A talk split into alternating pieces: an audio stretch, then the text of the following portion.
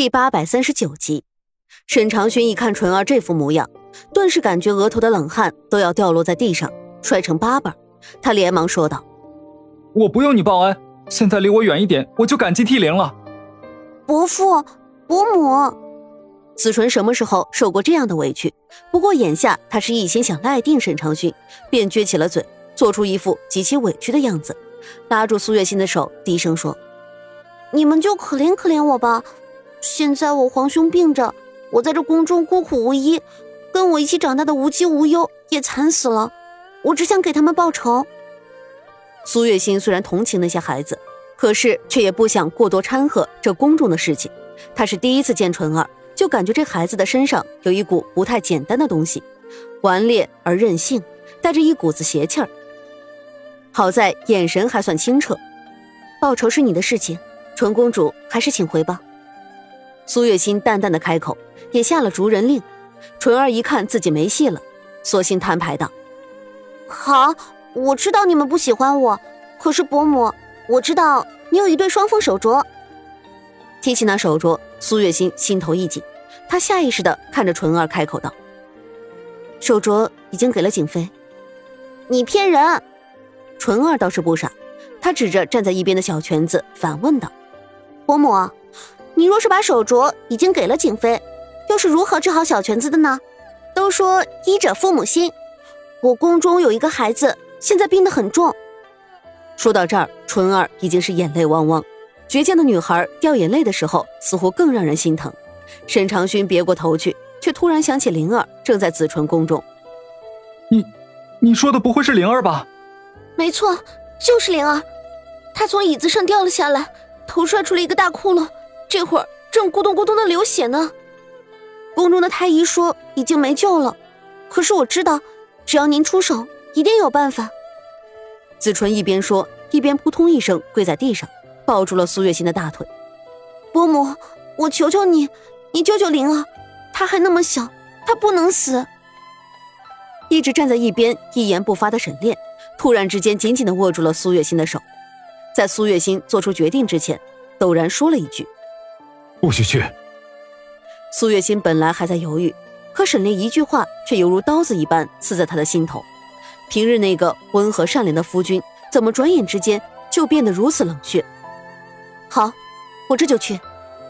苏月心猛然甩开沈炼的手，漠然的看着他说：“老爷，你还是请回吧。”沈长勋着急，看着沈炼皱眉不语，赶紧说：“娘，爹知道你进宫，整个人都急疯了。”你别误会爹，他很担心你。担心？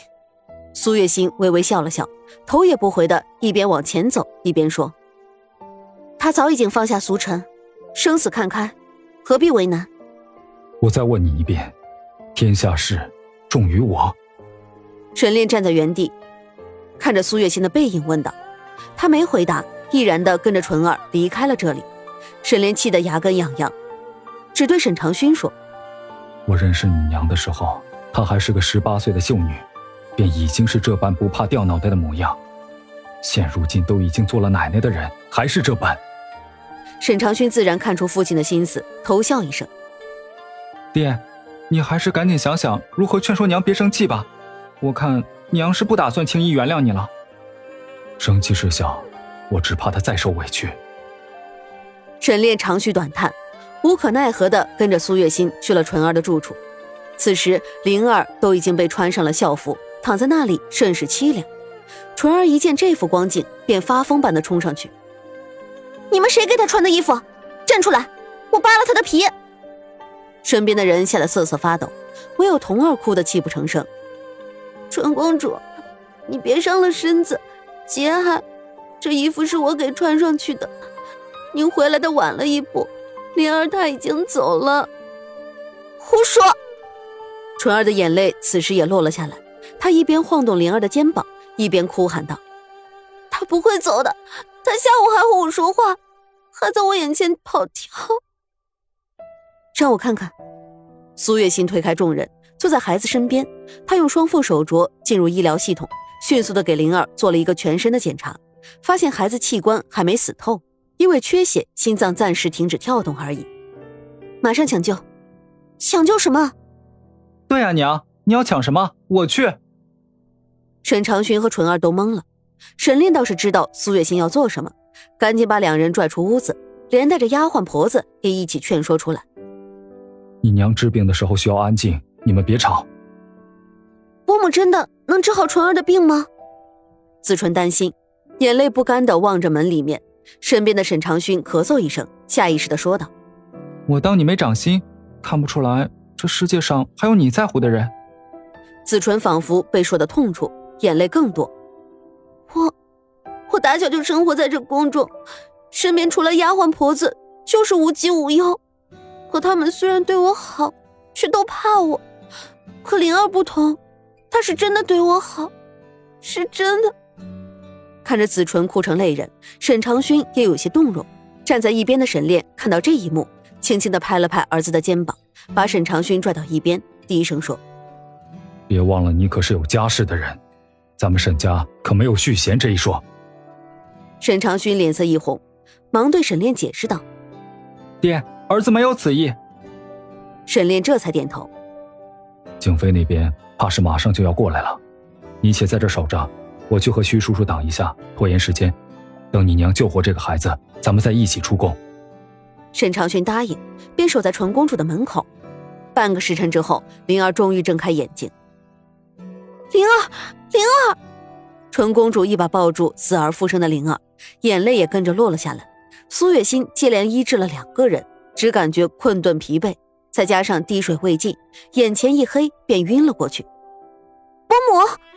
春公主大喊一声，吓得门外的沈长勋几步冲了进来，拔出宝剑便顶住纯公主的咽喉。